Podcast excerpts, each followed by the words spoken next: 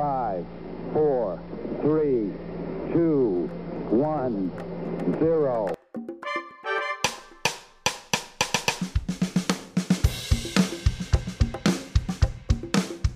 Welcome back, everybody, to the Intrinsic Podcast, episode number 43, if I'm not mistaken.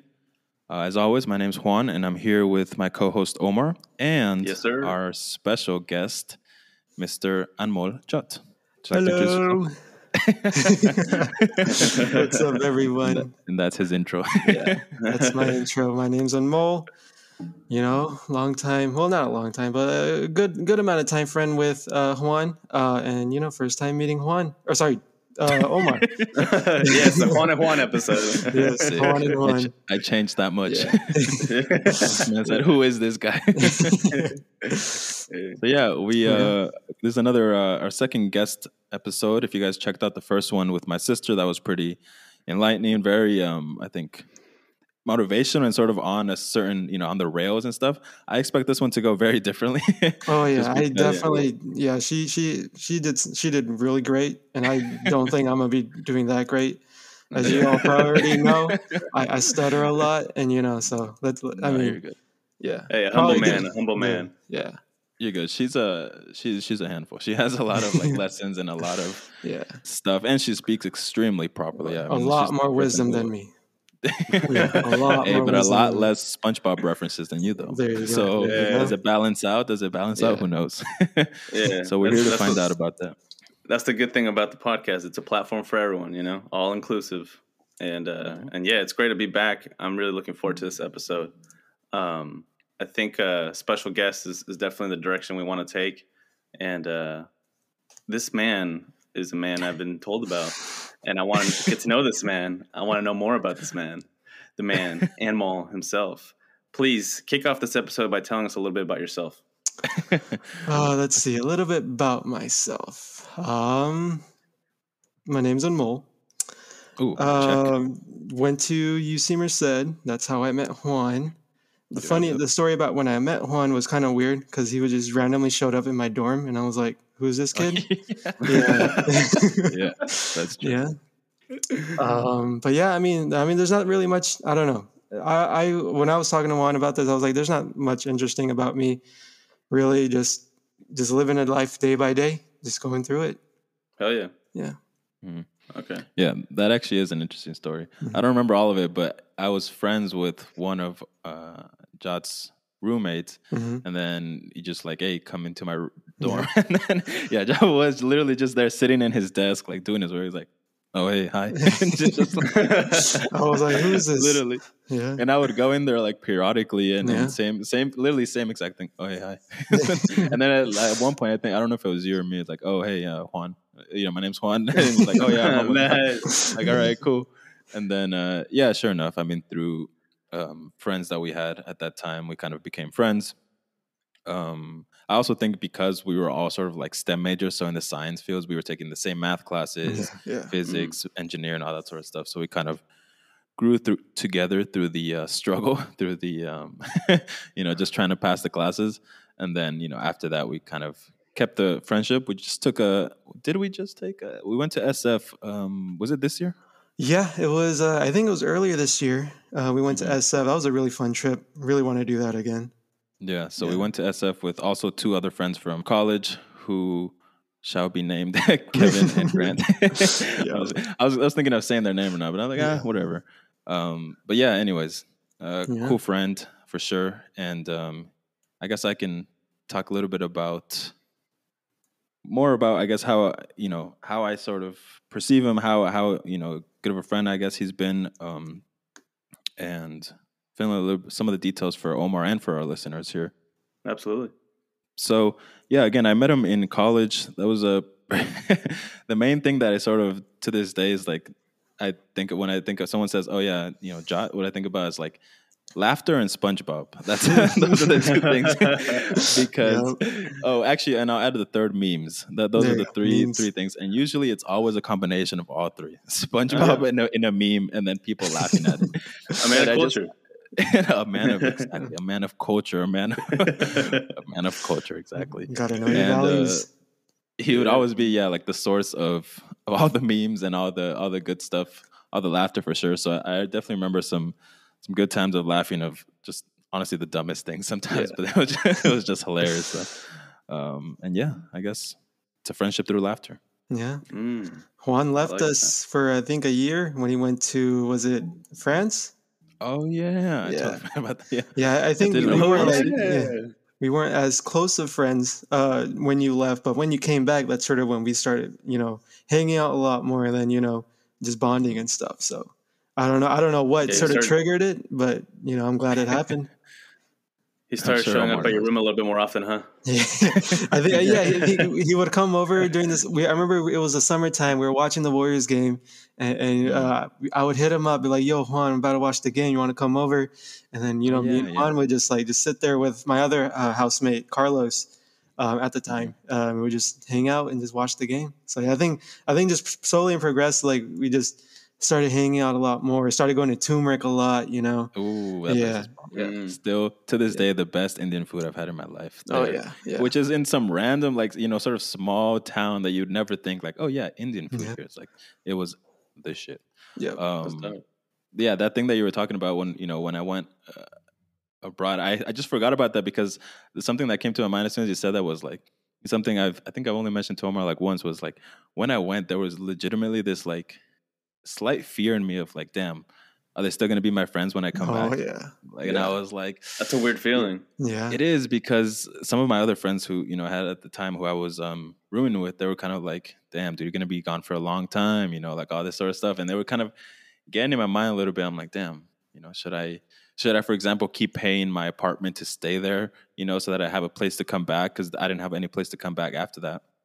Yeah. and and and that was just like a, a worry in my mind. And, and it's funny that you say that. Like after that, we became closer, and Omar will probably know just because like that kind of I think made me into a nicer person and and, and more laid back because I was uh I was I was just intense. I'll leave it at that. I was, I was intense before yeah. that point.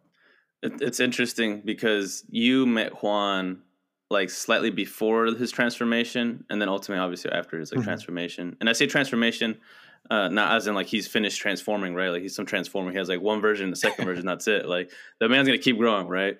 But from what I remember from him, he was a total different person, and so me re-meeting uh, Juan after that was like, holy shit, like this guy somebody else. Like that's badass. Like that's cool, you know?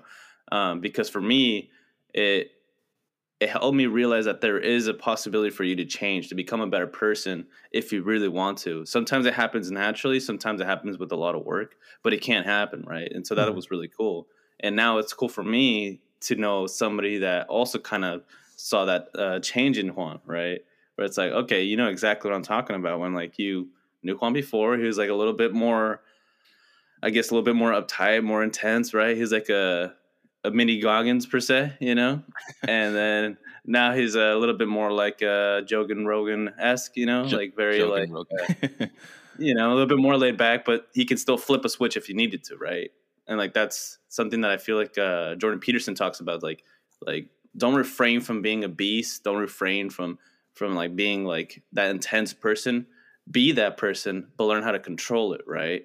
And I think that's badass because that's definitely what I've seen within Juan, and that's something that I'm trying to focus on within myself as well. Um, and while I'm talking about that, have you have you made any like changes? Um, I guess within yourself uh, recently, or a long time ago, or maybe Mhm. something that you th- you're thinking about. Um, changes that I've made to myself. Let's see. So I'll, I guess I'll start off in high school. I Mhm. was very much, you know, aloof. I would say. I mean, I, I focus on my work, schools, and studies. You know, I try to keep good grades, but I didn't let things get to me. Um, and and I, and I sort of like, you know, I kind of miss that about myself. You know, when I when I first started college, you know, a lot of things started getting to me. You know, it was it wasn't like I started, you know, caring a lot more, which I mean, yeah, that's a good thing. You're growing up, you're getting responsibility, you should care more. But then a piece of me was like, dude, like life was so much better back then. Like I didn't like give two shits about like these random ass things, but now it's like I'm staying up at night because like this is stressing me out or or whatnot. So um really the transformation was going from I would say, you know, someone that, you know, didn't have to care too much about the world to, you know, overly caring about the world and you know over stressing about it to sort of dialing it back and you know finding the balance of you know what to stress about what not to stress Mm. about and stuff like that Okay. Yeah. And so, like, would you say that that was kind of a defense mechanism that you had in high school to try to exclude yourself from anything that was too stressful or, or anything that would like pressure you into a certain position that you just didn't want to be in, or was it just like you you have no idea, it just it just happened? I think it was more of a that you you're not when you're in high school, you're not really in the real world yet. Like, Mhm. yeah, it's high school, but you know things really don't matter. But once you're in college, you know, like the, the, the smallest decisions you make could either make or break your life. And then that, that was sort of the mindset I was in, right? You get caught cheating in high school, you'll get a slap on the wrist, you know, okay, yeah, I'll be on your permanent record, but you know, you can still, you know, go to community college and whatnot and sort of work your way up. You get cheated, Mhm. get caught cheating in college, you get kicked out.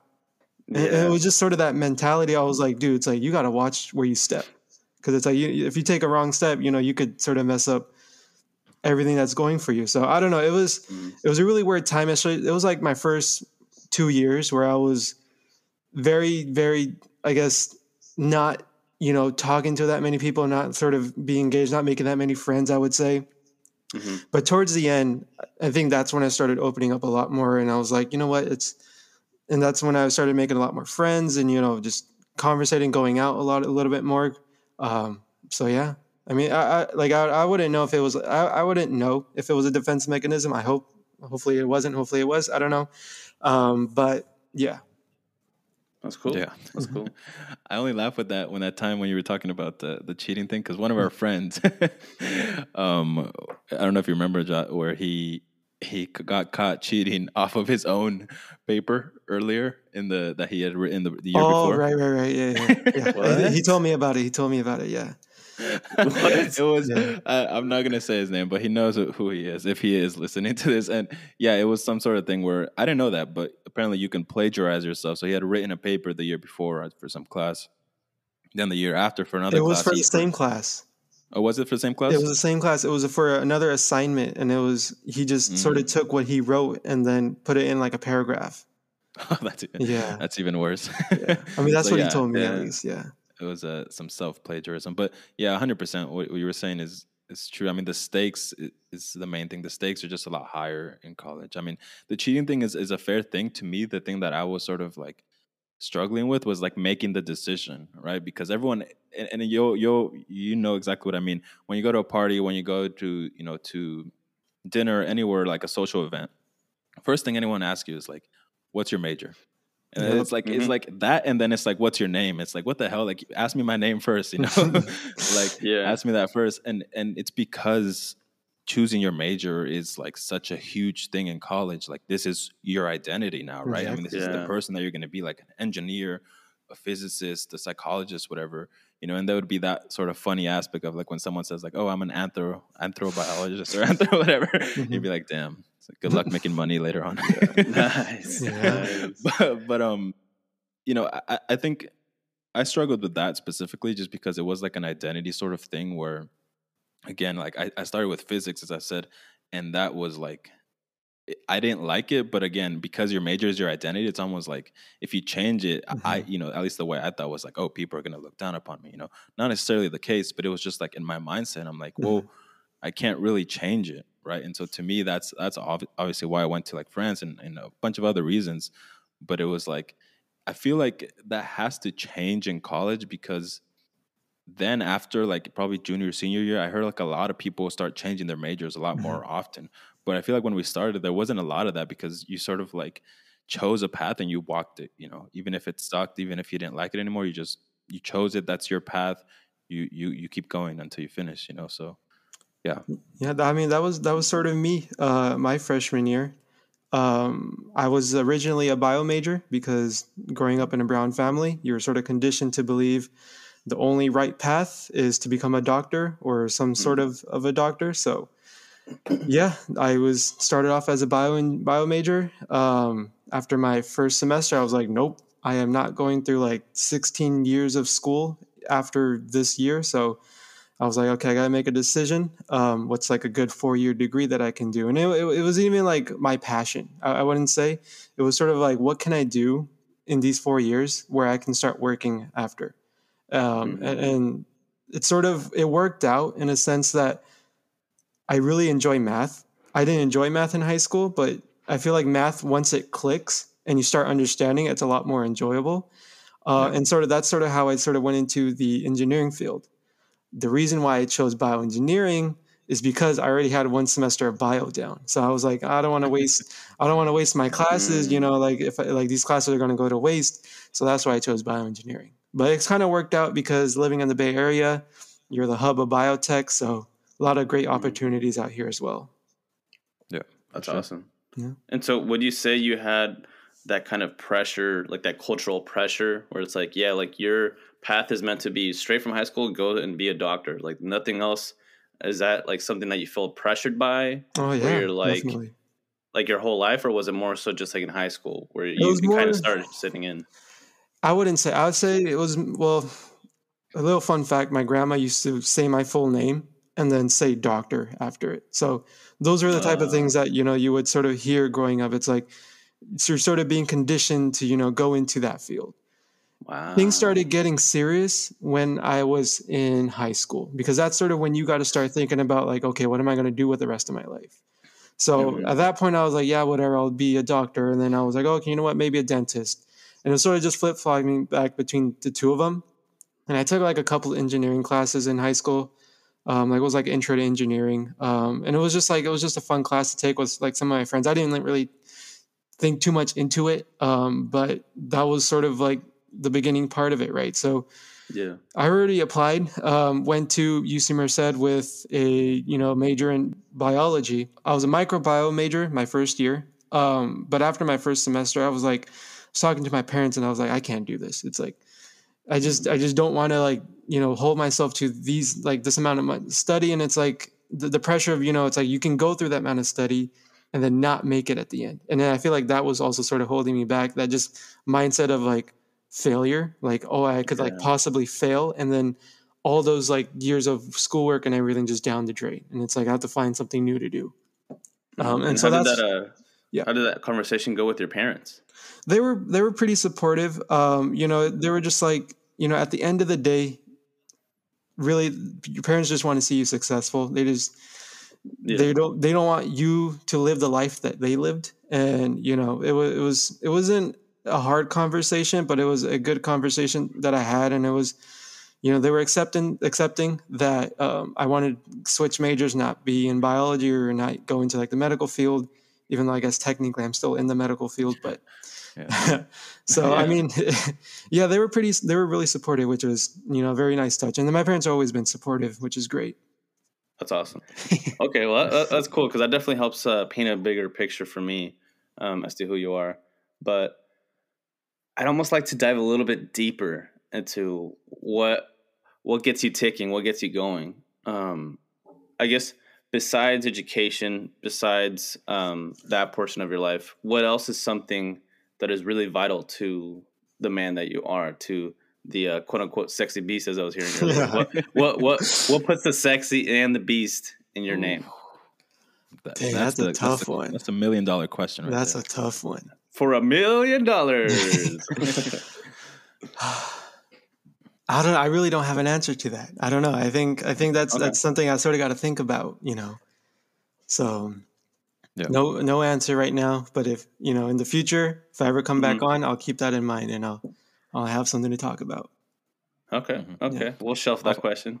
I'll follow up on that one because All right. I I won't, you know, I won't dive deeper, but I, I'm curious, like,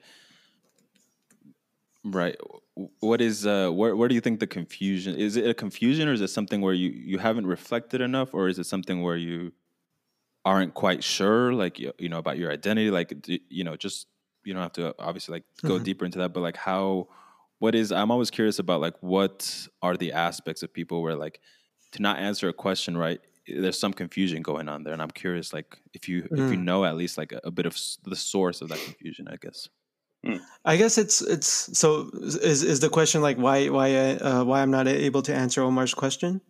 Is that what you're trying to say? no, no, that's not what I'm trying. I'm just trying to trying to get to the point of like, you know, for something that's like big. Your, your question was dealing with identity, right, Omar? Like, well, what makes Yeah. you tick aside Mhm. from like uh, education and obviously like photography, you know, Mhm. which we'll get into that. What I guess suppose the question, yeah, is like why why do you get out of bed, you know, every day? Like, Oh, what why is do I get that out of bed? that thing. Um, we've spoken about it. Like for me, I mean, I had an, like an, a job interview like a couple of days ago, and the lady asked me that, like, you know, why are you obsessed with growth? Why are you all these things that I was telling her? And, and for me, you know, I hadn't really thought about that question in a while, but for me, it was like my mom. It's always been Mhm, my mom. You know, having that example of like her working all those hours, being a Yeah. single mom, raising us, like all that sort of stuff.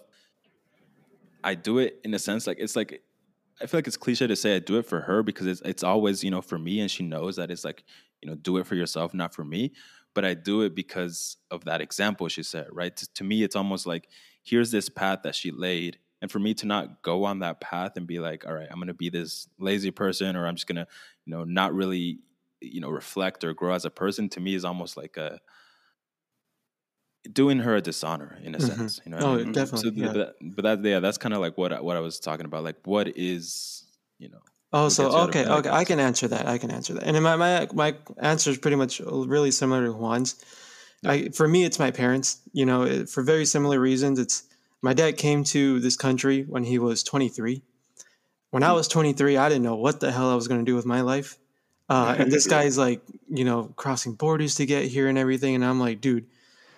And like looking at it now, I, I like I joke around with him. I was like, I was like, how the hell did you do all of that? It's like you can't even like go like this guy's all my life I've known this guy as sort of like a worry. Like he worries a lot about things and I'm like, how the hell did you cross the border? Like like seeing you now it's like you like you you worry about like the littlest things, but it's like he's like at that point it was like there's just no option for me. It's like, you know, in mm-hmm. India in, in Punjab where he grew up, it's like you're only going on one path, right? You you're born into a family of farmers, and you know typically you're you're not gonna get out. You're not gonna you're not gonna further your education. You're gonna go to the minimum of school required.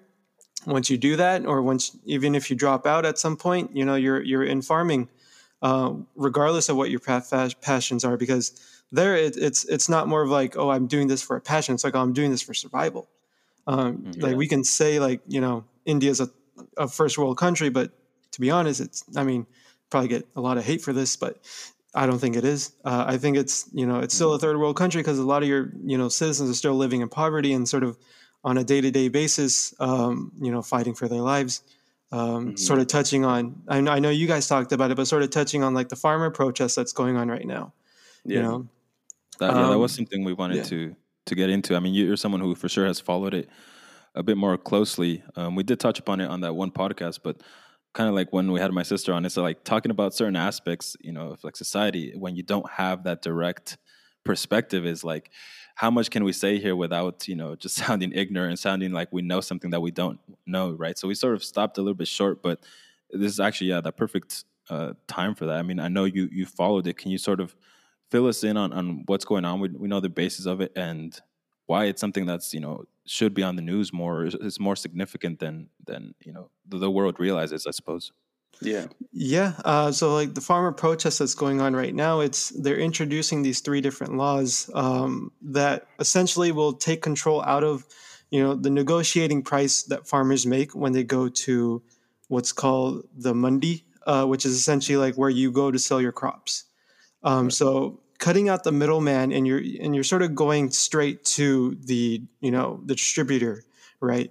So in hindsight, that that's that sounds like a great idea, right? You're cutting out the middleman. You're you're potentially making more, you know, profits.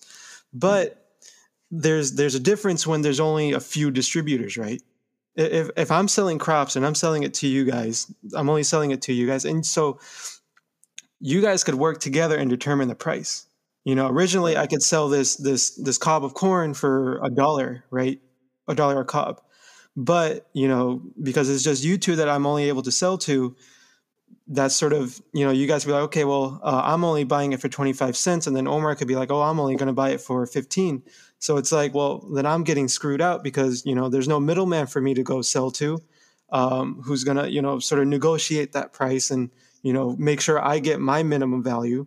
Um, and, and sort of that's that's sort of where the um, the issue is.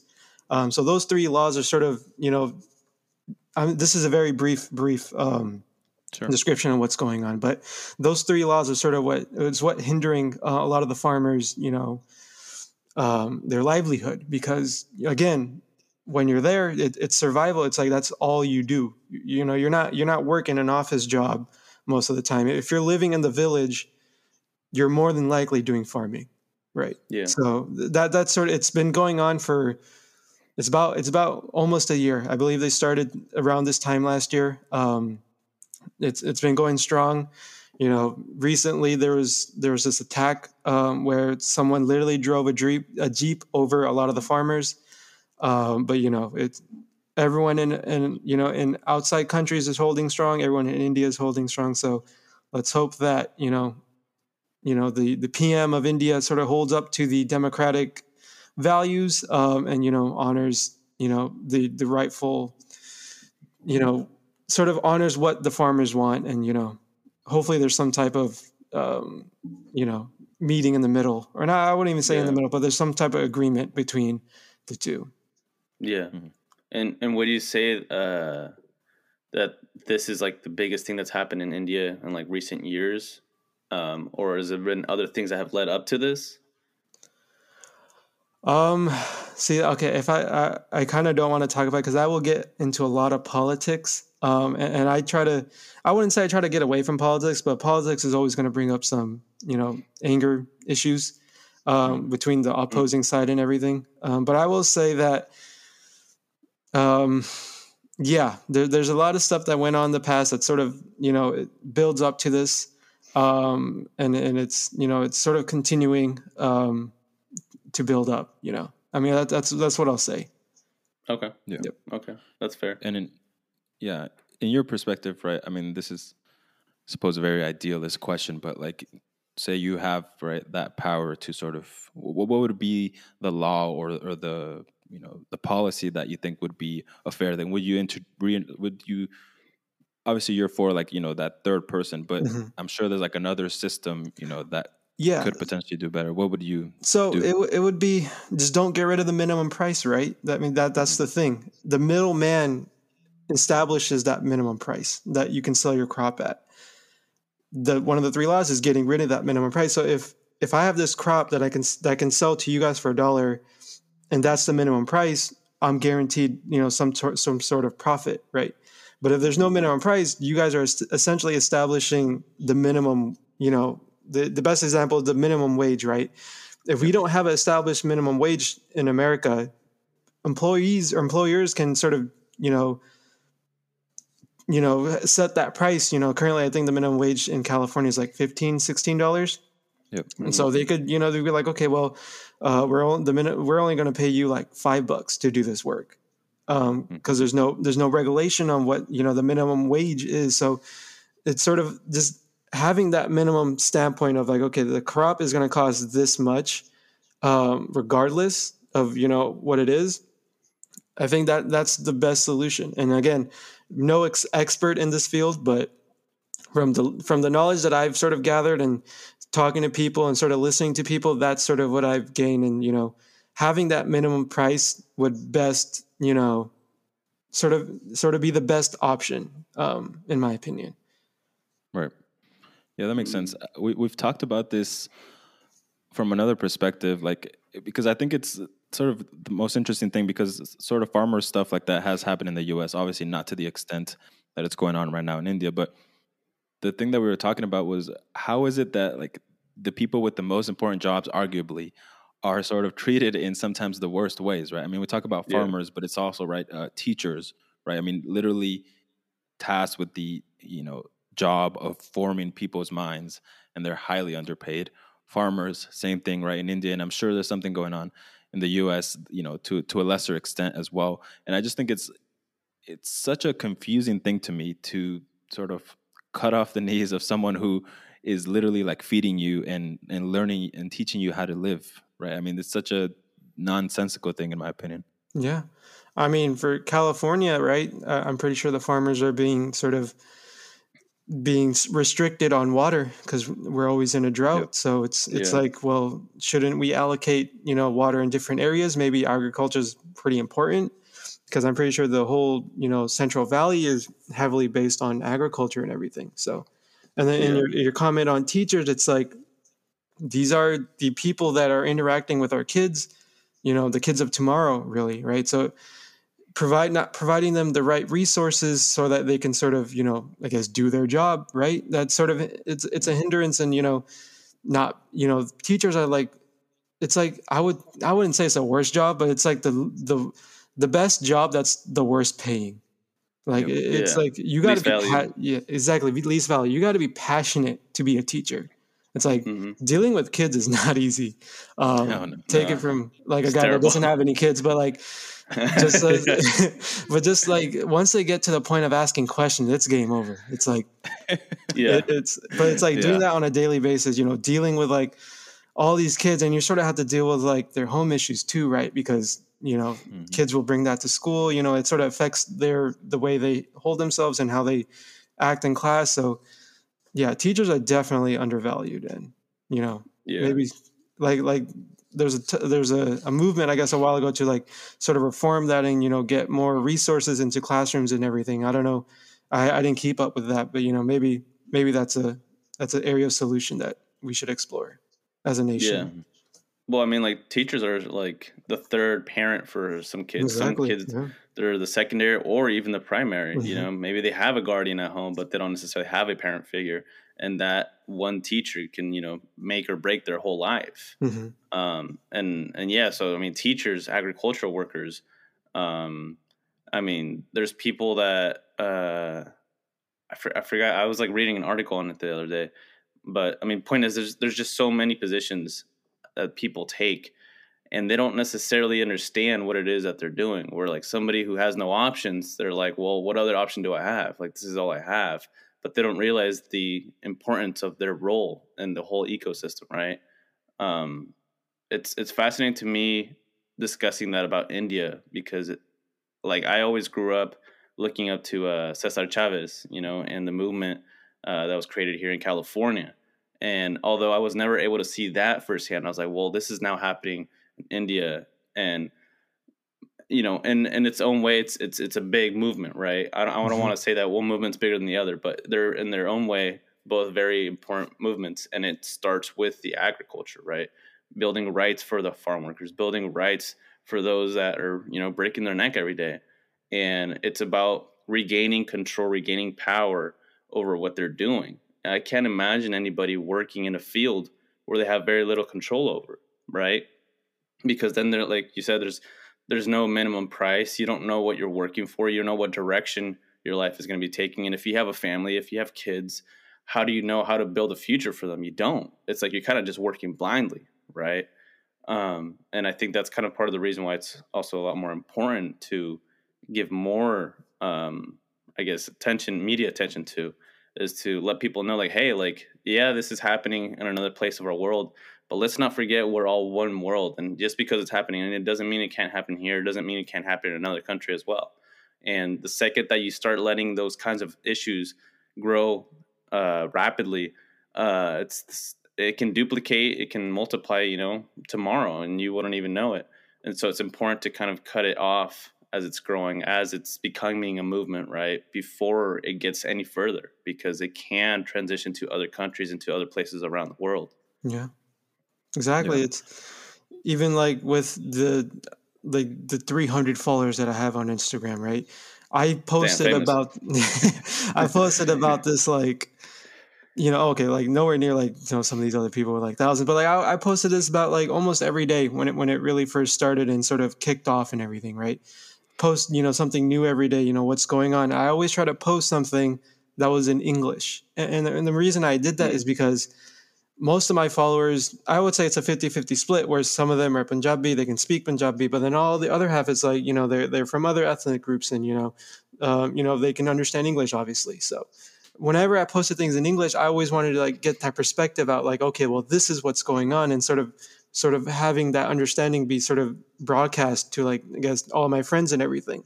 And the amount of people that always reached out when I would post, you know, it was great to see because it's like yeah like i'm not i'm not personally affected by what's going on in india right? I'm not a farmer in india but it's sort of like that that's your people right? It's like you still you still care about the place that you know your parents grew up.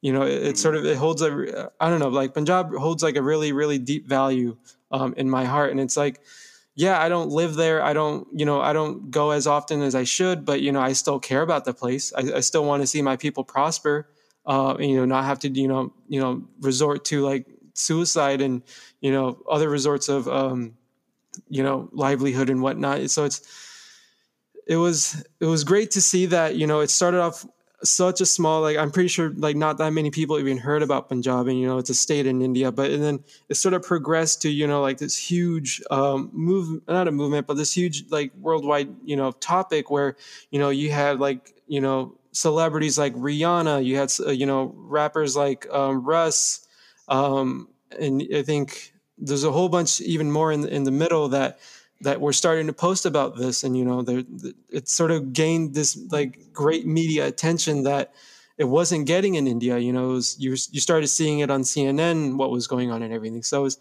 it was really cool to see like you know it started off so small with just like you know i guess punjabis you know like starting to post off and it sort of grew and grew and grew and now it's like it's getting all this media attention which is you know it's it's sort of putting in light you know what's actually going on out there and like yeah. that that's all thanks to like social media because if this was like back in the 80s man this would have been unnoticed yeah, yeah. that's good luck with that yeah that's yeah that's a great point actually and something i did want to touch upon because that was actually something that you you yourself taught me in that sf trip because when we were there I remember we were going to walk on the Golden Gate Bridge, and there was this protest, right? And I think it was something like Ethiopia or some some uh, you know country uh, in the African continent, and they were protesting like um, a dictator. Some something was going on, right? And it's it's a key thing that you sort of taught me in that moment because I was thinking, okay, here's this protest, right? And it's it's that sort of like protesting for something that isn't directly affecting you, mm-hmm. right? And that was something that was in some way confusing me, not because of like that support. Obviously, you, you you have that connection, so you want if you come from there, you want it to be good, right? But the thing that sort of confused me in that specific moment was like, as a country in the states, right? We often, like as citizens, like don't like when we go into other places, right? I mean, you see what happened in Iraq and Afghanistan. It's like don't invade other places in Vietnam, right? The, all those protests that were going on, and so the confusion to me in that specific moment was like, okay, that's fair, but then what are we supposed to do? Like, you know, say we all uh, call our senators or whatever, and we, you know, and and the president does something, but then in that particular case, oftentimes it's seen like as a negative thing, like don't interfere in another country's, mm-hmm. you know, relations, you know. But something that you said, which you know, to this day I'm holding, you know, in my mind is like it's not about that. It's just the awareness of it, right? It's the awareness of this is out there and this is going on, and what it does is it puts pressure on that country, right? Was this, this is what you were telling me? It was like it puts pressure on that specific country because even if you're the worst leader, dictator, whatever, no one likes to look bad, right? And no one likes their country that they're running to look bad.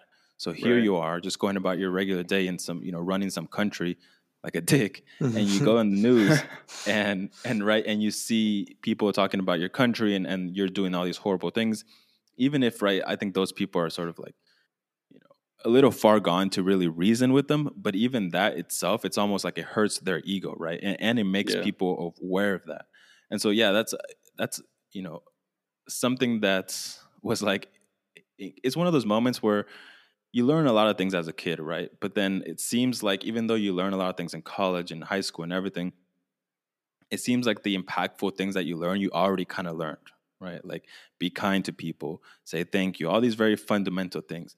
That to me was mm-hmm. actually pretty impactful because here I am, a 24 year old, and my friend Josh is telling me about this, and I'm like, holy shit, like that's why. Like I, it's something like clicked in my mind where I was like, that makes so much sense, and how did I not see that before, right? And that's that's something that again just the importance of it is the awareness and you know on a friendship level the importance of it is having a friend to be knowledgeable enough to be like yo you're looking at this the wrong way. Check this out, Mhm. you know, and put you on the right path. So, Yeah. I, you know, thank you for that one specifically. That was Yeah, pretty definitely. I enlightening for myself. it- it's always like you know i guess the saying is you know no no attention is bad attention or something like that but it's like there is a bad attention right? It's it's if you're looked at in a negative light that's not a good feeling. I wouldn't feel good if i was running a country and i was you know like people were cursing at my name you know burning photos of me. I was like dude i would feel pretty bad. So it's like just getting that sort of you know out there you know you sort of people start getting awareness you know it starts you know catching ground and and, and it goes into media. And, and sort of you know that that's sort of what picks up a movement and that's when you'll start seeing things change um, so yeah i mean that's i'm glad that i i sort of um, helped you sort of see that um, again uh, really is just you know just just getting that getting that out made me- there yeah You made me more woke. Oh, Yeah, I he gave opened you- your eye. I gave he you that the co- eye. yeah i gave you that morning coffee exactly. Yeah. a little boost there. yeah Yeah. Yeah, that, that really let- was like yeah just Mhm. to finish that one up that really was again like it's weird as an adult to learn something that changes your mind like so Mm-hmm. much that i'm like holy shit like in that moment i was just quiet i was like damn in my mind i was like this guy's Yeah. hella smart Yeah. but also i was thinking damn i'm fucking dumb Nah, just one of those like it- it- humbling Yeah. moments is what it really was Yeah, you know i just felt like damn like i should have known that but Yeah. you know i I appreciate knowing that now mhm. Yeah. Well, let, let's hope that uh, the situation in India improves. You know? yeah definitely um, at the end of the day, and I always say this, and it sounds like super like hippie-ish of me, but like you know, we're all brothers and sisters here, and Mhm. we should all try to to help each other out and bring each other up. You know, there's Yeah. there's no time and there's no necessity for for violence or or any um, unwarranted kind of uh, behavior. You know, that brings Yeah. us down. Uh, so let's hope that that that improves. Um, and to kind of uh, transition out of that, um, Juan did mention that you're into photography. yep So, when did this interest of yours begin? Uh, at what age? So I don't. I think. I think I really. I, I, am still not taking it seriously, but I think I really got into it in high school, and it's. It was just weird because I think um, I forget who I was showing pictures to, and I think they were like, "Dude, that's a really good picture," and I was like, "You know what? I'm gonna create an Instagram account, and I'm just gonna post my pictures there." And you know, I, I started doing that. I just, you know, at first it was just pictures I took off of my phone, and you know, I would just edit them, you know, however I thought at that time was good. Now that I look back and I'm like, dude, what the hell were you like doing? Like these photos are freaking ugly. But at that time I was like, man, this, this looks bomb. I'm freaking putting this on. I'm gonna make it this caption and everything. And I was like, it's up. And then slowly it's like, and then uh, so when sort of I created my account and then I was just using my phone for you know ca- as a camera and everything, and then we're we're walking through Walmart in in, in San Jose, um, and then it's like they're shutting down and i'm like oh that's crazy. So we're just walking through there's a whole bunch of deals going on and then uh, we walk past this camera. It's like a the dslr um, it was a I still um that's still that's still the camera that i use to this day. It's a um it's a nikon d3200 um, and it was like the basic of the basic cameras and it cost me 200 bucks and i was like i'm gonna get That's it nice. like, like so that, that was my first camera and i still have it and then that's sort of where it just took off so every time we would go somewhere, you know, just on vacation or just, you know, when I was going with my family or friends just to hang out and whatnot, I would always bring it with me and just take random photos. So we went to Seattle for a wedding. Uh, we got I got a chance to explore Seattle for half a day, and I and I took a whole bunch of pictures there. We went to New York um, for a family vacation, and then again, same thing. I was able to take some pretty cool pictures in New York uh, and DC. Uh, we had a wedding in DC during that time. Um, so yeah, it was it was just you know it, it, I enjoyed taking pictures. I enjoyed po- um, editing them and then posting them. Um, and then reading the like I don't like it's it's an ego boost. I get it. You know, it's like you you post it, you get the likes, you get the comments, but you know, Sure. I, I still enjoy like the the whole aspect of like ex- like going to like a place you never gone before and then taking a whole bunch of pictures there and then you know like I in in addition to posting it online, I also print them out and then I hang them up um, in our house. So um, cool. yeah, I I don't know. I, I wouldn't really know when my passion first started, but you know, it just slowly progressed. Um, and I haven't posted in over a year right now, but I have, I think, like 15 po- uh, photos that I need to post. I just just haven't. So Okay. um, Mhm. yeah, okay. And for you, is it about capturing the moment, or is it about allowing the viewer to see it from your perspective of what it is that they're Mhm. they're seeing? Which one is it, or is it neither, or is it something else? I'm still trying to figure that out because Ah, okay. when I was in New York, I was thinking, you know what, it'll be kind of cool if I did like a history um, of like the place that I'm visiting, right? So I think for the Empire State Building, I did a whole bunch of research on it, and I and I pretty much my caption was, you know, what the Empire State Building was and how it was built, when it was built, and everything. But then I was like, I don't know. I, I was thinking, and then I didn't do that for like any of the other places that you know that I took photos. I only did it for the Empire State Building. Um, but yeah, I think I'm still trying to discover, you know, sort of what I'm trying to really do with uh, photography, and you know, do I want to just do it for myself, or do you want to, you know, do I want to capture it for the people that perhaps can't travel for you know various reasons? Um, So yeah, I, I mean, I'm still trying to discover that with COVID, haven't been able to travel a lot, so we'll see. Yeah. Mhm. Darn COVID. Yeah, Everybody's worst neighbor. Yeah, it was great. I mean, I was talking to I was talking to a friend, um, and I was like, we were so close to the light at the end of the tunnel when vaccines sort of started rolling out, and then it just went downhill from there. And it's like now it's like you can't really see the end, right? It's like uh, it's like is this the new norm? Are are we just going to live like this for, I guess, the remaining of time, or are we eventually going to get back to what was considered normal? You know, yeah. two years ago at this point. Are we gonna start wearing like hazmat suits? You know, and Yeah, like everybody's just like can't even touch Yeah. each other anymore. Like, what's it gonna be? I, you Don't flinch every on time someone coughs, man. It's like, like, yeah, it's like, like that's not a, that's not the world you want to live in, but that's, it's sort of progressing into that, right? So Yeah. Mm-hmm. yeah, Yeah. As someone, I mean, I'm in Arizona now, but mm-hmm. oddly enough, in Arizona here, I don't have any allergies. But in California, I'm sure you guys both know, I have some allergies, right?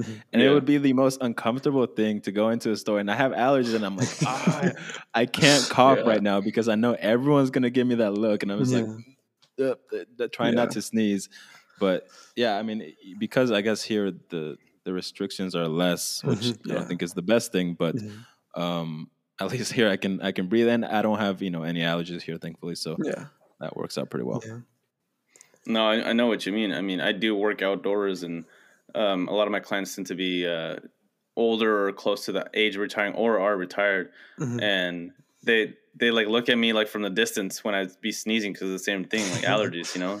And I'm working very close like to plants and all that, and so I would just like see people just like looking at me from outside the door, and it's like they'll just like peek it open, they're just like looking at me, you know. Yeah. And, and I'm just like, Achoo, you know, like sneezing. I'm just like like looking around real quick, like, oh, who saw that? Who saw that? You know, and, like trying to hide. It's embarrassing. It's a terrible feeling. And Yeah. It's like you feel like like you're almost part of the uh, the issue, right? But it's like no, it's yeah. like it's allergies. What am I supposed to do? I can't. I can't do anything Yeah. about it.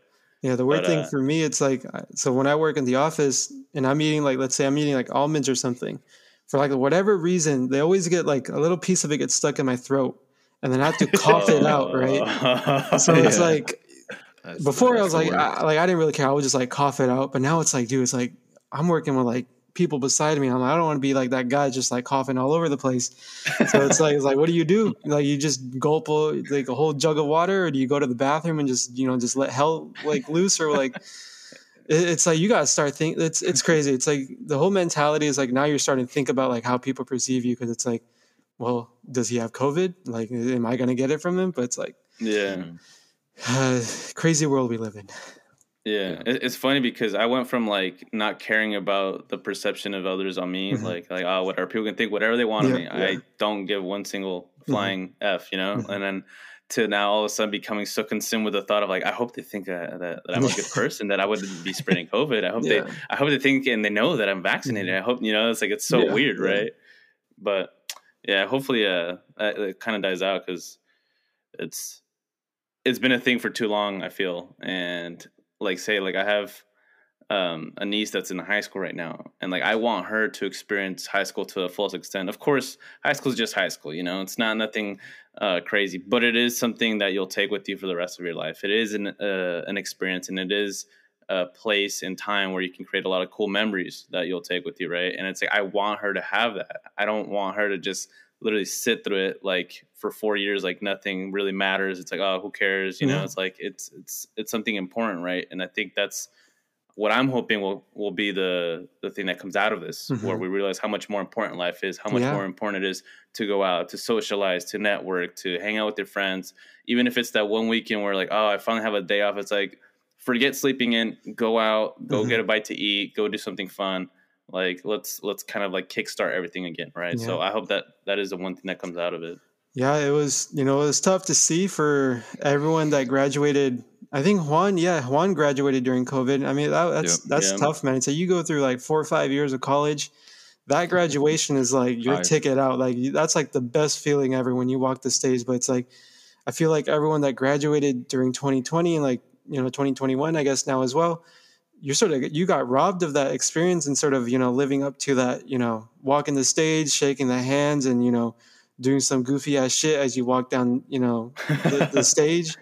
Um, yeah, it's like, and even graduation, it's like, it's like, it's like, it's more for your parents. So it's like, even like, I don't know. It, it's Yeah. this whole COVID Yeah. situation really messed with a lot of lives, um, you know, directly feel- and I indirectly. Yeah, I feel more yeah. bad about that for like my mom. I mean, yeah. Yeah. uh, when it first happened, I was really, really mad. I was like, "Are Mhm. you fucking kidding? like five years?" Mhm. And I'm not even gonna. I mean, it sounds like a dumb thing, like walk and get a piece of paper. Exactly. And I but it's like it's a symbolic thing, and I love that stupid graduation music. I don't know why, but I love yeah. it. yeah. It just puts you in that mood. It just puts you in that Oh, mood, and, and it's an overall like fun day, right? But then again, I sort of got over it. I was like, all right, whatever. Um, i- in that time, as Omar will know, I was sort of like shifting my mindset a little bit to like not expect anything from any specific thing. You know, like do it for the fact of doing it. Like Mhm. I have my degree, like I can move on and and do whatever I want to do now. But but again, yeah, looking back on it, I feel more bad for my mom because she would ask me all the time, like, "Oh, are they gonna are they gonna do the the Mhm. ceremony now? Like, are they gonna do like a another thing?" And I'm like, "Ah, no, I don't Damn. think they are, mom." Yeah. And and if they do, I don't know if we should go, you know, because like again, all that stuff with the Yeah. COVID and you know, I mean, we're, we're everyone's vaccinated at my at my house, but you know, still, I guess for my mom specifically, it's like, well, maybe it's not the safest thing, and also it's kind of like a weird thing. I don't know to to celebrate something that happened what now like two one year ago, Yeah, uh, you know, a little bit more than a year, but. Yeah, I feel I feel bad because you know I, I went to take pictures at like some winery. And that was kind of like her moment to Mhm, mhm. to be like, all right, Yeah. you graduated. And she tried to, you know, do like a, a cheers and got through like two words and just started bawling out. I'm like, all right, well, at least that moment is Yeah. there, you know. But for me, it was like, again, like I, I got it. Let me move on and just, you know, carry on with my life because I do think that, again, it's something that like it hurt me, but it's like, I have to live my life, right? I mean, like you said, if this becomes the new norm, which I, I, I hope not, and that Mhm. sounds like a horrible phrase to say, but if it is, you have to learn how to live with it, right? Yeah. And so in that moment, that's Yeah. the stuff that I was thinking about. Like, if it happens, it happens, right? If if there's another graduation, then it happens. It turned out that it didn't happen, and even if they say like now, like come back, I'd be like, no. Yeah. but yeah. um, you know, you kind of have to move on, I Yeah. guess, from that point. Just gotta finish your Yeah. master's, get that double degree. Nah, bro, I withdrew. yeah, I know you told me, but yeah. Yeah, that that was see that was interesting too because when I was doing that too, my mom was like had that sort of thing, Yeah, right? It's like yeah. no, I need another graduation. You know, Mhm. I need another graduation ceremony. In my mind, Mm. and, and she so she was not like, I mean, she wasn't the happiest of it Mhm. for you know usual reasons, Mhm. but I think that also added to it. Like she almost felt like I need to see you Mm, graduating yeah, yeah. again, right? But you know, sure enough, after that, you know, she kind of understood. She just wanted me to make the right decision, and honestly, it wasn't a difficult decision at all. I mean, I called Omar when I did it, and I have some pictures because he's Yeah. like, "Dude, take some pictures because it's an Yeah. important moment." And Yeah. I was like laughing, I was like bawling when I when I was like, uh, you know, essentially like pressing the withdraw button or to send Uh-huh. the the form itself because you know people think about it as like a very negative thing again we talked about this plenty but it was like for me it was like a weight lifted off of my shoulders like ah finally. You know the thing that I, I repeat all the time is like in college as you know like probably like college takes up like 80 to 90 percent of your time right? And the rest is like for you. Yeah. do your own things. Play nba 2k watch the warriors game right? Stuff like that. Yeah. spongebob right? But yeah exactly. But the thing that I was struggling with at that time was like I've never because I've been in school since right, 5 years old till now I was like 23 24 at that time like I've never for any of those years just focused on myself like fuck everything. Let's just say 100% of my time goes to me. Like, what happens in that case? And that intrigued me so much. And it sort of like built a little bit of frustration in me too. Like, what if, you know, because I'm someone who, who is, is confident enough to put, you know, to, to take a risk on myself in a sense, you know, and that's mm-hmm. why I think decisions like that shouldn't really be seen in a negative way, right? Because it is something, and I've, I still talk to my friends from the masters, and I don't know if they're they're thinking about leaving, but they definitely see the aspect of it. Like, yeah, dude, I, I have no time for myself for now. And mm-hmm. I have this yeah. friend who's this quarter at UC Davis. He's just taking one class because he just wants to, in his own words, live his life, mm-hmm. right? And that's something that is overlooked as a sacrifice when you do go to college. Yeah. I mean, that's going to be me in a couple of months, hopefully. Ooh, oh, yeah, yeah, you're going back, right? Yeah, I'm going back. I applied to San Jose State, um, but I'm probably going to be working, so probably like zero time for myself at that point. But we'll Damn. see. I mean, you always got to find some sort of balance, yeah. right? So absolutely, yeah. That's the that's the only way I think you can get by in life is finding that balance. I mean, you mm-hmm. can get so far just kind of not either like half-assing it or just kind of really forcing it, right? like oh i'll i'll do this uh the majority of my day and then as soon as i'm finished with this i'm gonna move on to that and then like go to sleep at like five in the morning or whatever you know? You can only do that for so long but eventually you do need to find that balance. So you know yeah, wish you the best yeah. of luck in that and oh yeah. hopefully I am struggling right now. It's working in oakland. You drive an hour there an hour back and it's like by the time you get home it's like i want to work out but i'm dead exhausted and it's like the only thing i can think about is just sitting on the couch and doing nothing so again, I'm still trying to work out on that balance, you know, trying to figure out, you know, how to sort of live life while also working and stuff.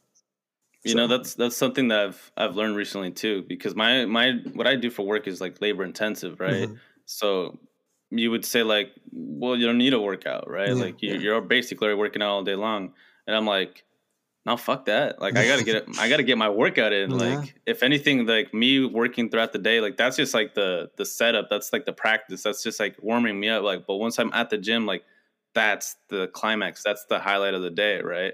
And I, I, I'm not gonna lie. I've had some days where like my whole body is just like it feels like it's torn to pieces. Like I literally cannot do a single thing.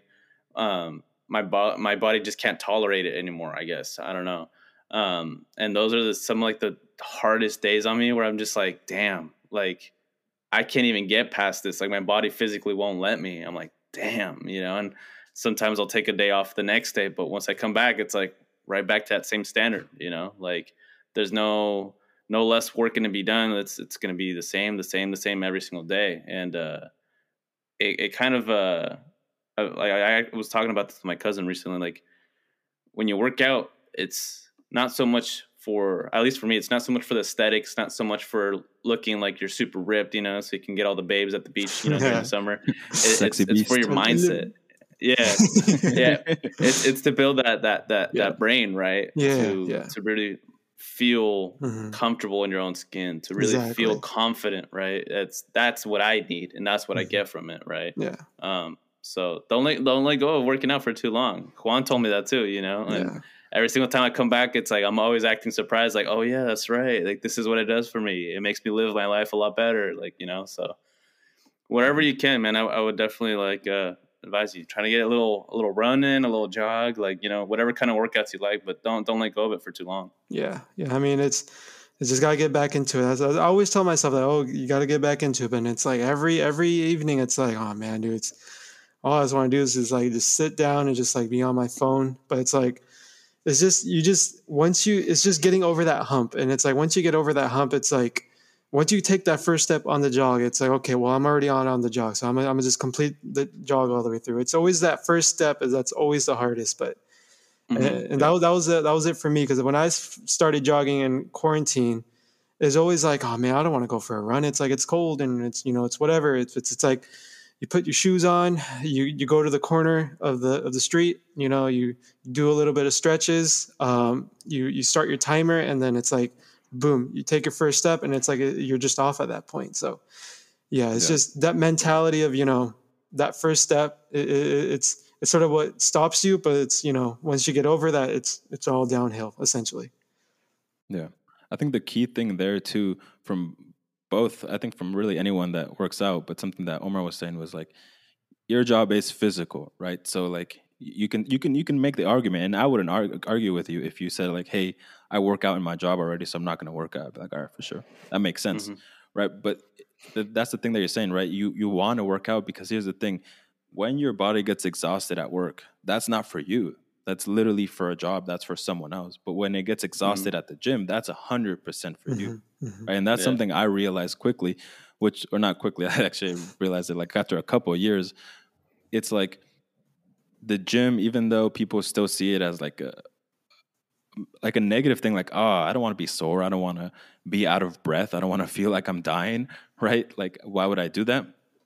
It's just for you, really, right? I mean, I get exhausted with my job sometimes too, but I know that when I go to the gym, it's like this is for me. You know, I'm not doing this for anyone else. I'm not doing it, you know, for for the Instagram for anything at all. Mm-hmm. It's just like this is my time to do me, to think about things that I need to think about, or just to turn off my brain, right? I mean, for you know, someone like you know me and you, Joe, you you work with your mind, right? And so it's like I've talked about this before. It's sometimes hard to turn it off when you're constantly having to think and think and think. And what's the next step? And how do I plan for this? How do I build this thing? And, and of course, you know that's just your job. Thinking about everything else that you have going on in your life. Mhm. To me, at least, right? The gym is like, yes, building that sort of mental fortitude, but also the other thing is just giving a breather to my mind Yeah. because Yeah. lifting a, a, a weight, even though it's a difficult thing, it's like, well, that's the only thing, right? Mhm. There isn't like when you're doing a math, like 15 steps to solve a problem. It's like, it's one step. That's it. Yeah. You lift the weight, Yeah. you're done. And that simplicity, I think, in, in our world that's as complicated as it is, is something that is highly undervalued. Yeah. Yeah. Definitely agreed. Boom. Yeah. and um I'm, I'm kind of like indecisive of like what the what's the next thing I want to ask you like whether it's about like you restoring your car or about SpongeBob. so I'll, I'll let you decide. Um, I mean, we can talk about cars. I can I can talk about cars all day. I know I Yeah. can't too. That's that's the problem. yeah. Um, so yeah, I'm working on a Datsun 280Z, um, 1977. Picked it up um, March of 2019, so it's been almost two and a half years now. So uh, I, you know, again, it, previous conversation where we're talking about getting over that hump. Working on this car is like getting over that hump. You know, when when I first started working on the suspension, it was like, oh man, can I do this? and, and, and you know it's like is this this is something that i can do but it's like you jack up the car you put it on jack stands you know you start you get your tools ready and then you crack start cracking the, the nuts and bolts and it's slowly by slowly you know you've taken out all the necessary parts and now you're just putting in the new ones so it, it's always like my mentality and i learned so much and like not just about cars but like about myself as well when i was working on it it's like if I can get over that initial fear, that initial hump of like, can I do this? And I actually do it, more than likely I'm I can do it. And, and it's like that's sort of where I'm at right now, where it's for painting the car, right? Painting painting a classic car costs somewhere like ten to fifteen thousand dollars. And I'm just like, Yep. I'm not trying to blow that much money on on this. So it's like so right now my mentality is can I even paint this car? Like if I do it, mm. will it will it come out good or will it look, come out like shitty? And now it's like now I have to look at it every day and like, oh man, it's like one of the worst things I've ever created. But it's like it's just that fear that I have to get over. And once I get over it, you know, it's like I know I can do it, but it's just it's always it was it's always the fear that's holding me back. yeah. Yeah. Yeah. And do you have like anybody that's kind of uh, helping you lead the project or that's Mhm. giving you a little bit more insight than perhaps what you have your own?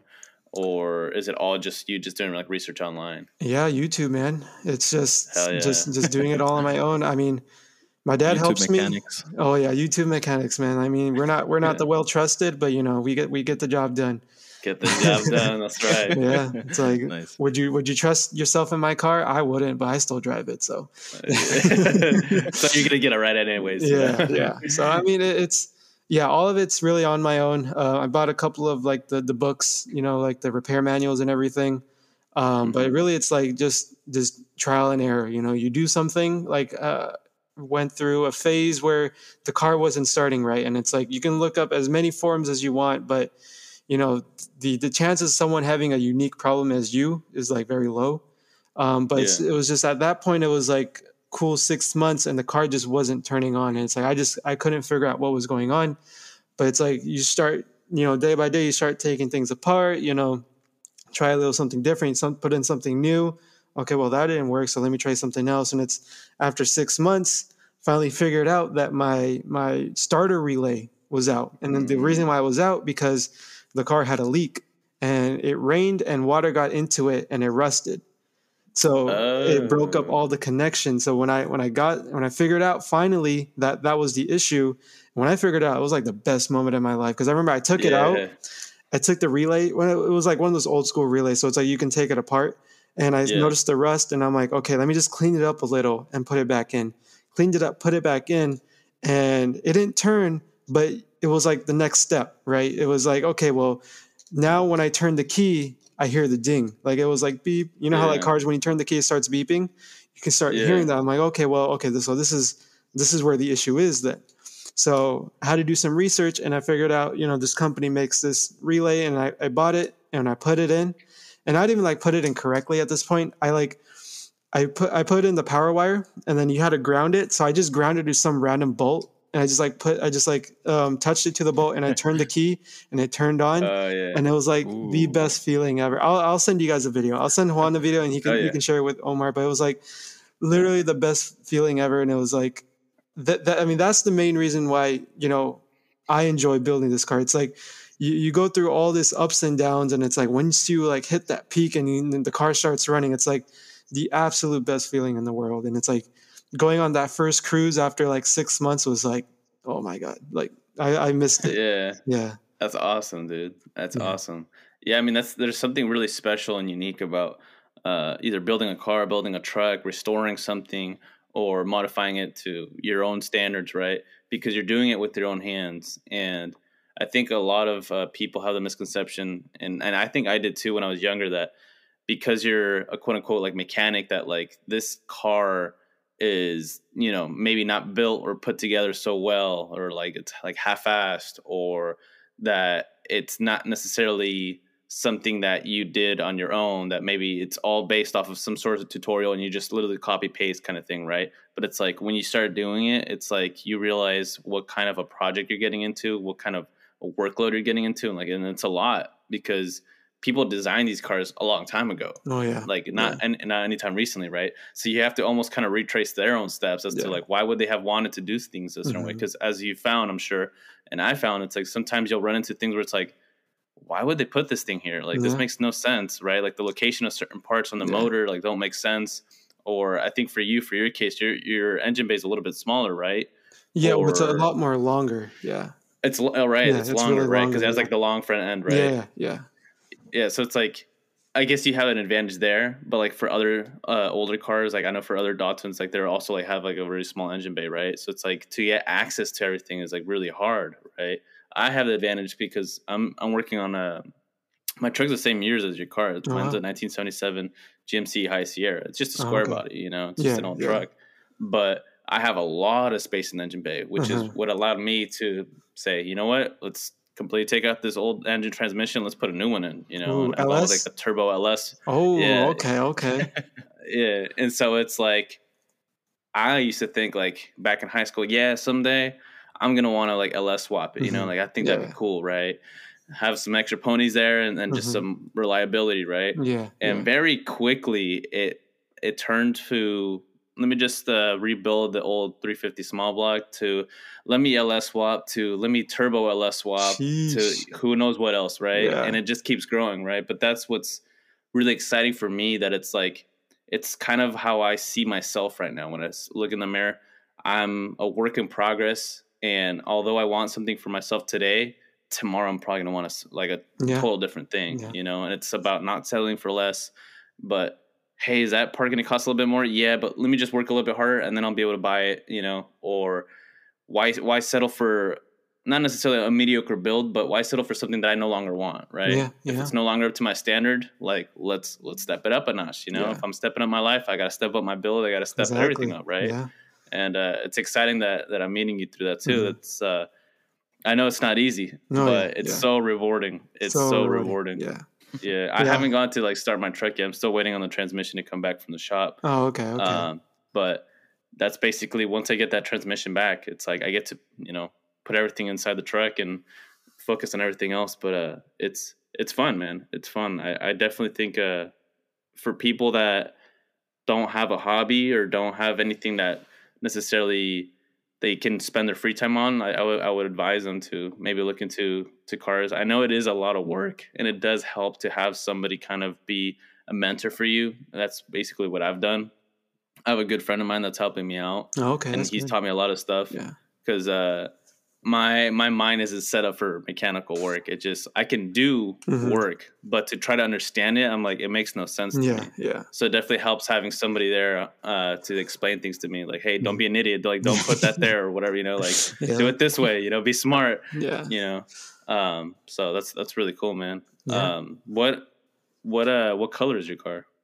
Uh, it's like a, a reddish, reddish orange color right now. Um, I'm probably gonna keep it. Well, it's it's even not. It's not even the original color, Um because I took Mhm. off some of the emblems and like the original color is like a a silverish bronze color. It's like a almost like a cream. Oh, Yeah. So it's um oh, okay. it's kind of yeah. So I, I'm pretty much trying to keep it the same color. Um, probably go into a little bit more of a maroon.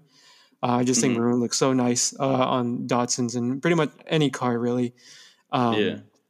But yeah, so I mean that's the color of it right now. Uh, we'll see how it is uh, when I actually get to painting it, and if I just if I just take the easy route and just go black, you know, because hide all of my imperfections. But you know, it's the most basic. Yeah.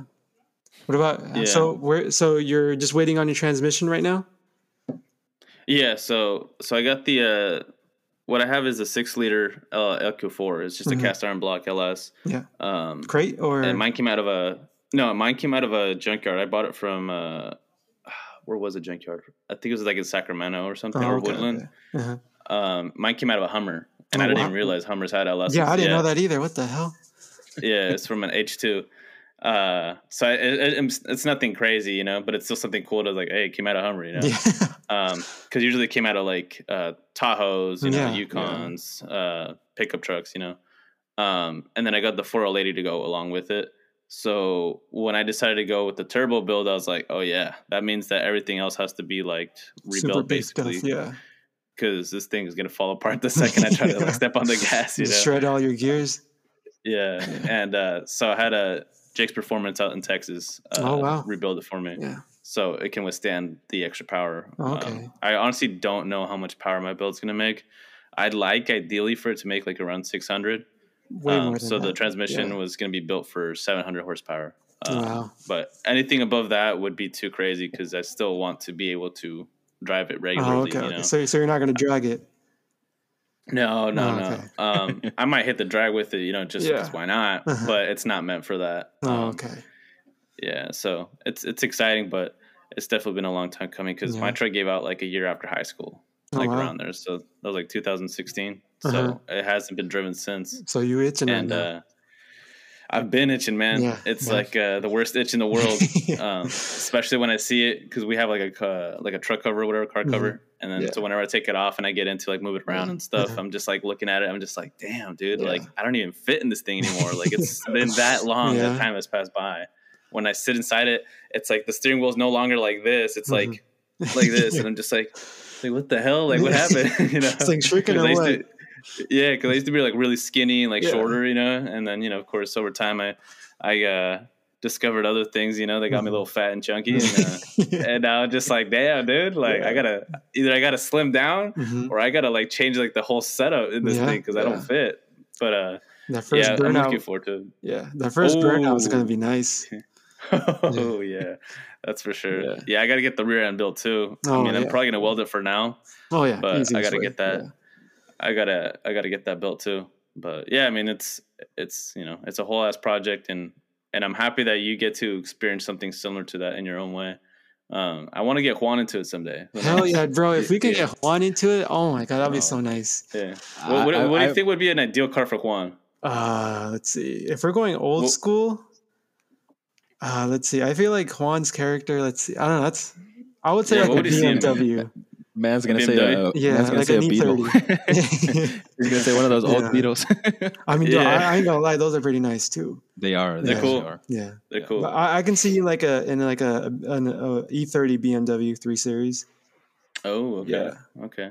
Yeah, definitely. He's know nice and classy. I feel like Juan's a much more classy person than I am. So, yeah, I can Mm. definitely see him in like a nice old school classic. Well, I don't go by sexy beast, so yeah. Yeah. Yeah. It tends to be, that tends yeah, to the, be a little name more was taken. the name was taken. Yeah. No, I Yeah, I, have could been. I could see him in like a Buick Riviera, Yeah. like an old yeah. like seventies, like really long. Oh yeah. you know, like yeah. yeah, you know what my favorite fancy. car is, right, Omar? What's my favorite car? Uh, I think you told me it was like some sort of a Bel Air. No, I could be wrong. It's a '69 Corvette Stingray. That's the one. Oh, that's Oh, right. okay, okay. with That's a with a maroon with a maroon color. There you so go. Maroon I'm goes with with you everything, one. man. Yeah, That's right. Yeah. it's like yeah, like a wine color. Ooh, I saw some guy driving one, Uh-huh. and it wasn't the exact color that I like it, but I saw some old guy driving. it. I'm like, man, you need to step on the gas when that light turns green because Yeah, I wanna hit it the frustrates- It frustrates me when like old people are driving because I'm like, bro, I'm in this like Honda in my sister's car and I'm going faster. And you're like, come on, like a little bit more. You You, just know, give us something. like, oomph. mess- Yeah, some Yeah. oomph, exactly. But it's something I've definitely I want to get into like mechanics pretty Mhm. much just because it seems like a really complicated thing Yeah. and I really like complicated things overall.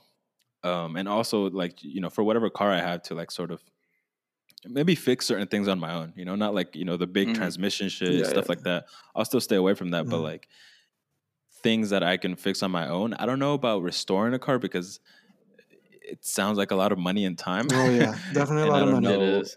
I don't know if I have either of those at this current position. Yeah. Um, but definitely, yeah, probably something something down the line I'd, I'd be interested in. So Yeah. by that time, you guys should be experts. So I'm gonna be Yeah, calling you guys up. I'm gonna be We'll calling you guys up all the time. Like, who's the connection? Who do I call? And- Yeah. Yeah. yeah. Still trying to build those connections out here. Yeah. Yeah. Well, there you go. You have one more with Omar now. There, there we go. Yeah, there exactly. Got to go a car meet one day.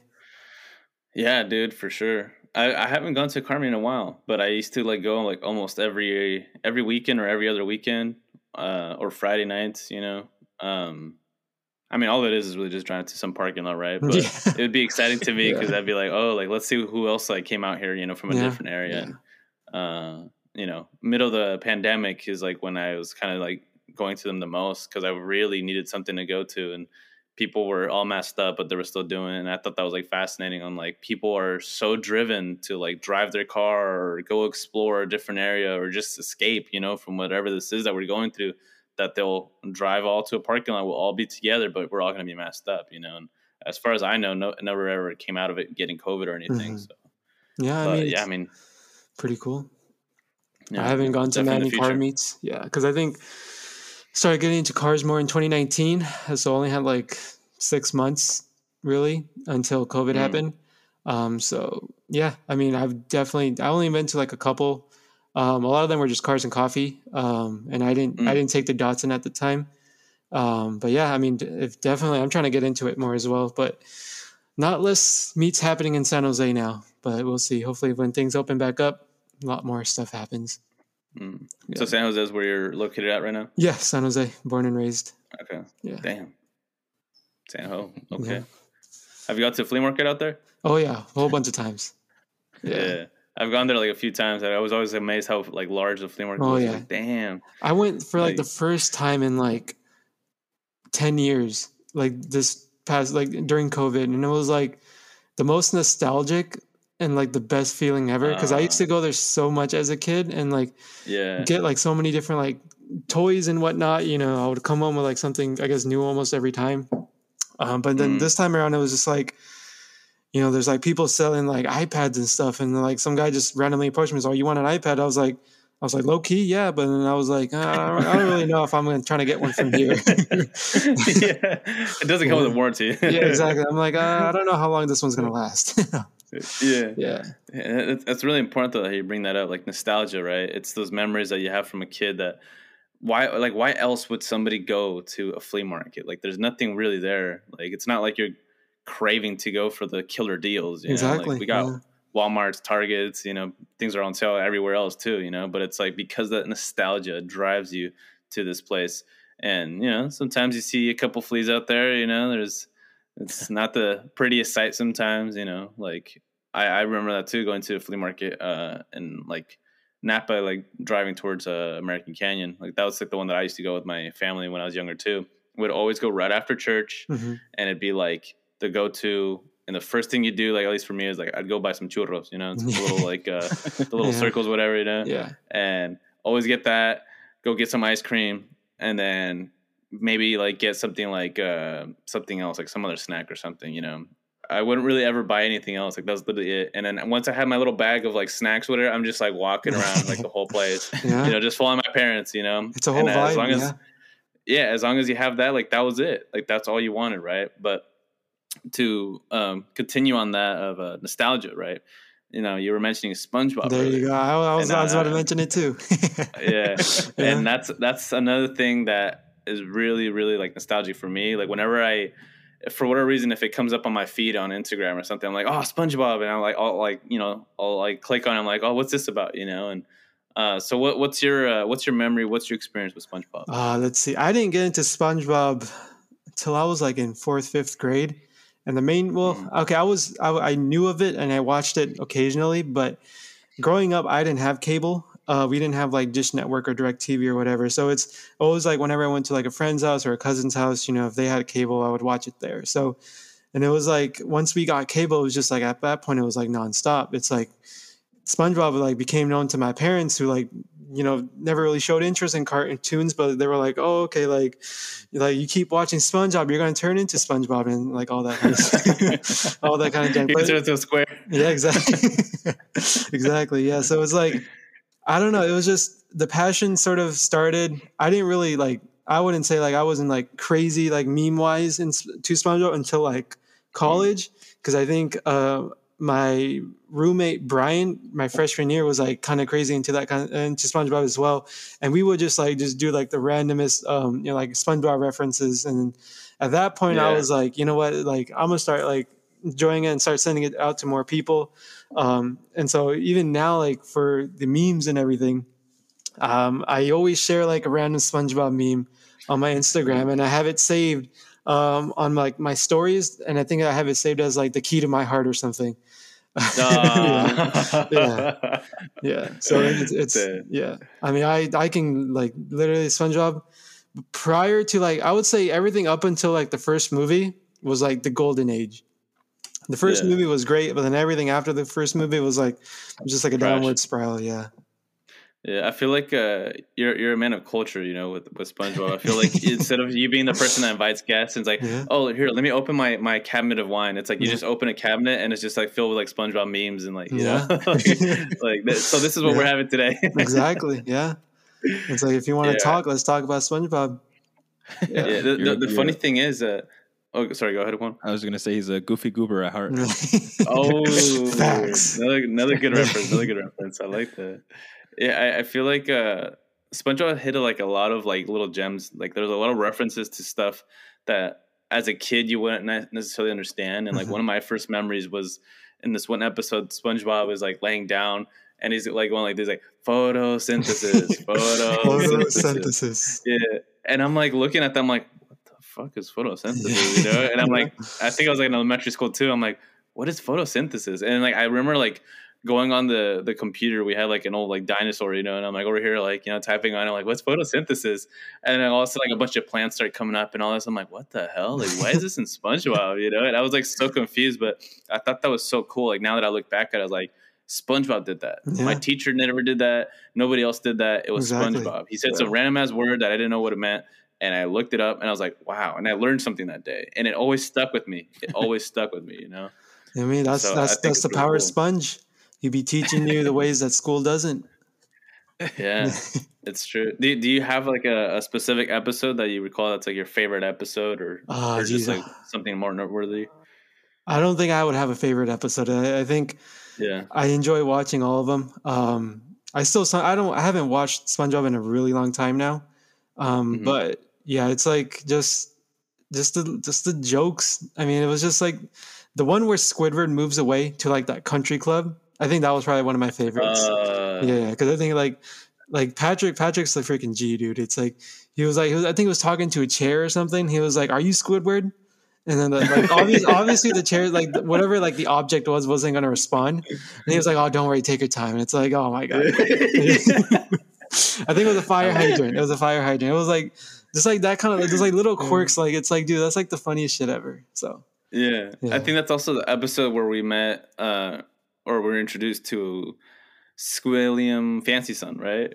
I think the the first episode is when um they're the band one, right? Where they're they're performing at the, the Super Bowl. Yeah. Yeah. I think that's the first time we see Squilliam.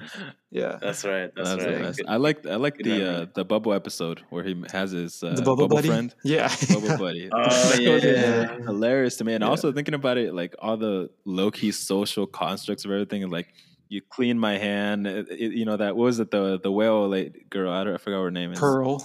Pearl, Pearl, Yeah, yeah, yeah. where she shook the hand of some like Mhm. famous singer person, Yeah. and SpongeBob goes and just like, and at the end they all turn on the the bubble, like, damn, yo, Yeah. like you, y'all need to chill, bro. It's the bubble. Crazy. And then he comes to It's just like life. floating through around town. Yeah. Yeah. Mhm. Yeah. Oh yeah, he comes to life and he Yeah, says comes- something, yeah. right? He's like comes to life. He like grabs the needle and he like goes Yo. off on him, and it was like everyone's was just quiet plot after that. Yeah. That was a plot twist. Like, damn. Yeah, that was pretty dark for SpongeBob. Not gonna lie. Yeah, I still I still remember my favorite episode was the one where um I think his like SpongeBob got lost. He went to that one other town that's like Rock bottom. goes straight down Yeah, rock yeah, yeah, bottom. Yeah, yeah. That was something Dude, else, man. That right there, like the the town being named Rock Bottom is so such a like a I don't know. It's like that like that probably that definitely has a deeper meaning. Like just being Oh, yeah, rock bottom absolutely. and everything. Yeah. And it's straight down too. Like Yeah, the funny thing yeah. is, it's straight down, and it's like, like that's what can like potentially happen in life. You Yeah, know, you yeah. hit your rock bottom, it's it's a path straight down. Exactly. right? And then trying to get back up, it's like you're literally clawing away as you see SpongeBob like clawing away, like you can't. But yet he's just there, just waiting at the bus stop, and it's just like that's literally all it is, right? And and and it's it's crazy how they they were able to put all these things in an episode and it's a cartoon Yeah, you know at the end of yeah. the it's a cartoon but there's so many little messages that you can take from it and that now that you know we've grown up we look back at it and it's like oh wow like life really can be that way you know you can't hit rock bottom but it's Exactly. it's it's the same way that it's straight down it's one way straight up you know the same way you got there's the same way you get back up and it's like cool little messages like that that I, I remember from SpongeBob. So every now and then I, I I I see little references or you know, like you said, you see memes on Instagram, whatever, and it puts a smile on my face. I'm like, Yeah. hell yeah, people are people are still like after still it. They're still looking into Yeah. it. That's one of the best things I think, not just from SpongeBob, but I think from you know from our generation, like the cartoons actually had meaning, right? The Yeah. thing that I've seen with the most recent ones is they're just meant to entertain kids, like keep them looking on the screen. But if you think about that, like that, and I, I watched a lot of Tom and Jerry too. There's oh, so Oh, many things going back to that that I'm like, wow, I didn't understand any of it. Like there's so many things Yeah. that even though it was meant for a kid, they hit so many references in it. I mean, the Scooby Doo movies, they were hella sexual as well. Like they had hella references like that. And I'm just thinking, Yeah. like, damn, I watched this as a kid, but it's amazing because yes, as a kid, you do learn some things like the photosynthesis thing, right? But if you do Yeah. like go back or I, I, you see a meme, you're like, oh, I never realized that. That makes sense. And that I think is is the best sort of part of those those cartoons and that little bit of nostalgia, just like looking back on it and be like, oh, I see now what that actually meant. Like that rock bottom reference, right? Things like that. Like, oh, that makes sense now. And it's those small little things again that like as you know, 20 year olds like, damn, that makes sense now. I mean, I think Yeah. we grew up in like the golden age of like cartoons and you know TV shows. Because I think, I mean, before us was probably also pretty good, but I think like you know we had like Mhm. SpongeBob on Nickelodeon. We had SpongeBob, like Fairly Odd Parents, Jimmy Oh, Neutron, that. Jimmy uh, Neutron. Hell and then yeah. on yeah. Disney we had like Suite Life of Zack and Cody.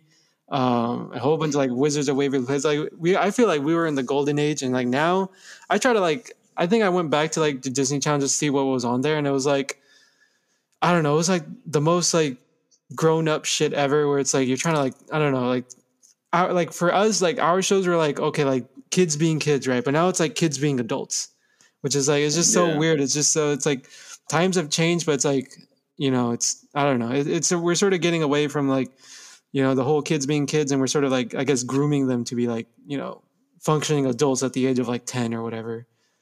right. Yeah. It's the loss of innocence. I mean, I mean that's the power Yeah. of social media as well. It's Yep. true. I mean, on social media, if you ever see like younger kids on there, um, I mean, I guess that goes for um, like TikTok and you know Instagram. I don't think on Facebook, but like you know the ones that are like I guess social media platforms that are a little bit more trending. um, you'll see kids, yeah, definitely trying to dress up like an older person or trying to act like older people. Um, and to me, like it kind of bothers me. It's like, I mean, I didn't look like that when I was that age. I was like super skinny, frail looking, like looking like if I sneeze, I was gonna fly away. You know, like, yeah. like I love like, those memes.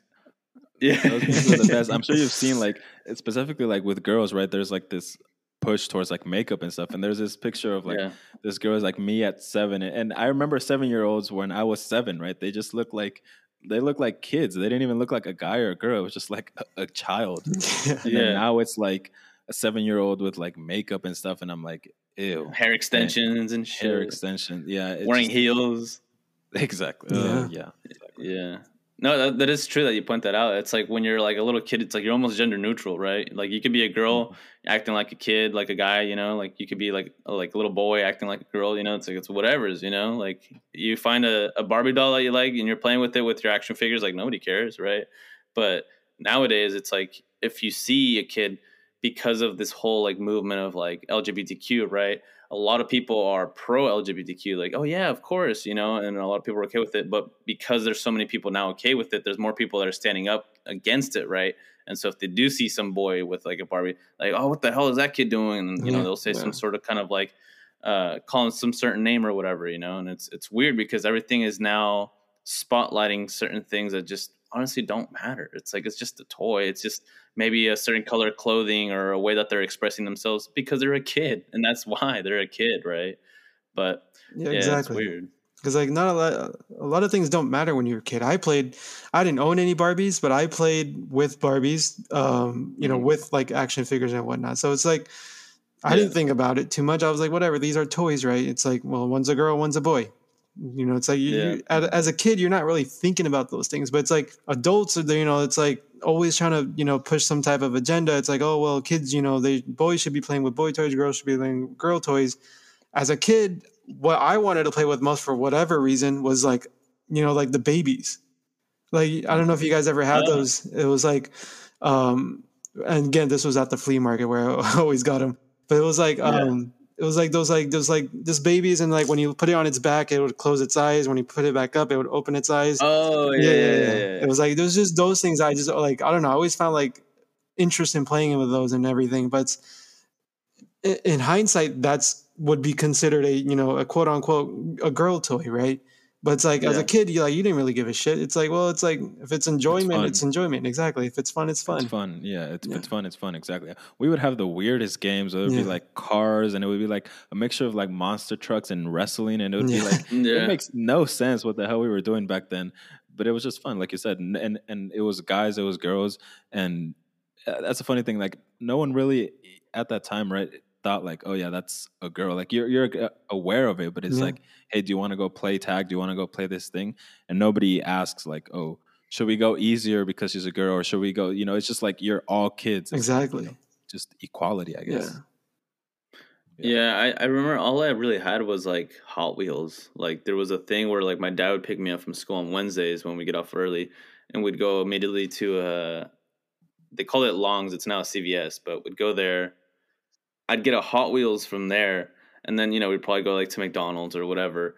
But like, and of course I would probably get like something with my Happy Meal or whatever. But it's like I wouldn't care about that. All I care about was that Hot Wheels, you know. Yeah. And I have that collection still to this day, and that was kind of like what built the foundation for me years to come. Where it's like now I'm obsessed with cars. I love looking at them. Like, oh, what what what engine do you have in there? Like, oh, what do you have in there? You know, and it's something that people kind of also overlook. It's like, well, when you're a kid in your youth, like those are the formative years, right? So whatever parents are, like you're saying, like pushing on their kid, you know, through their own agenda, their own point of view, uh, years to come, that kid is either going to have resentment towards that parent yeah or they're going to become exactly like that very much Mhm. you know that with that same aspect right of that parent um, but people don't realize that it's like people are like forgetting that that's like kids are literally kids like lives that you can morph and shape and people are like forgetting that. It's like no no no like here just dress up like this do this certain thing don't do that you know like like hey it's a kid. Yeah. Let him be a kid. Exactly.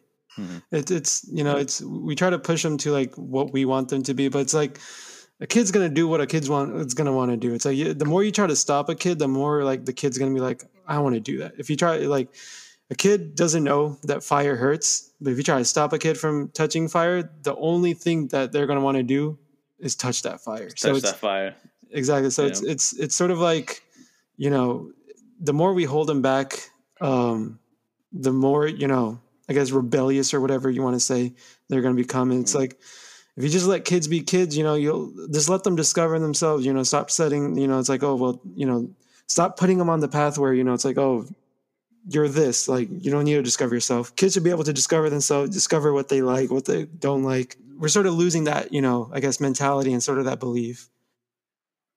As we get older so I think that's a good place to wrap it up. I feel like we're gonna keep talking, but for the sake of editing, let's let's cut it off there, and uh, Jot will close the episode out with a All very serious quote. a quote. very very serious quote I, this is like very serious very dear to my heart Mhm. um, so obviously you know this quote's from spongebob um, and, and the Hell quote obviously, obviously. It, it comes from the the first movie, um, you know, and SpongeBob's saying, "You don't need a license to drive a sandwich." And, and then you're gonna be like, "Well, what the hell is he talking about?" It's like, you know, in hindsight, you can take this in so many different directions, right? You can be like, "Okay, you just don't need a license to drive a sandwich," but it's like we sort of limit ourselves, right? We limit ourselves to do so many, like, you know, we limit ourselves from progressing in life. And I'll just take you guys as an example. You guys are doing this podcast, which is great, you know, but it's, you know, like if you look at like the higher, like, you know, like the mo- most popular podcast, you know, they have sets, you know, they have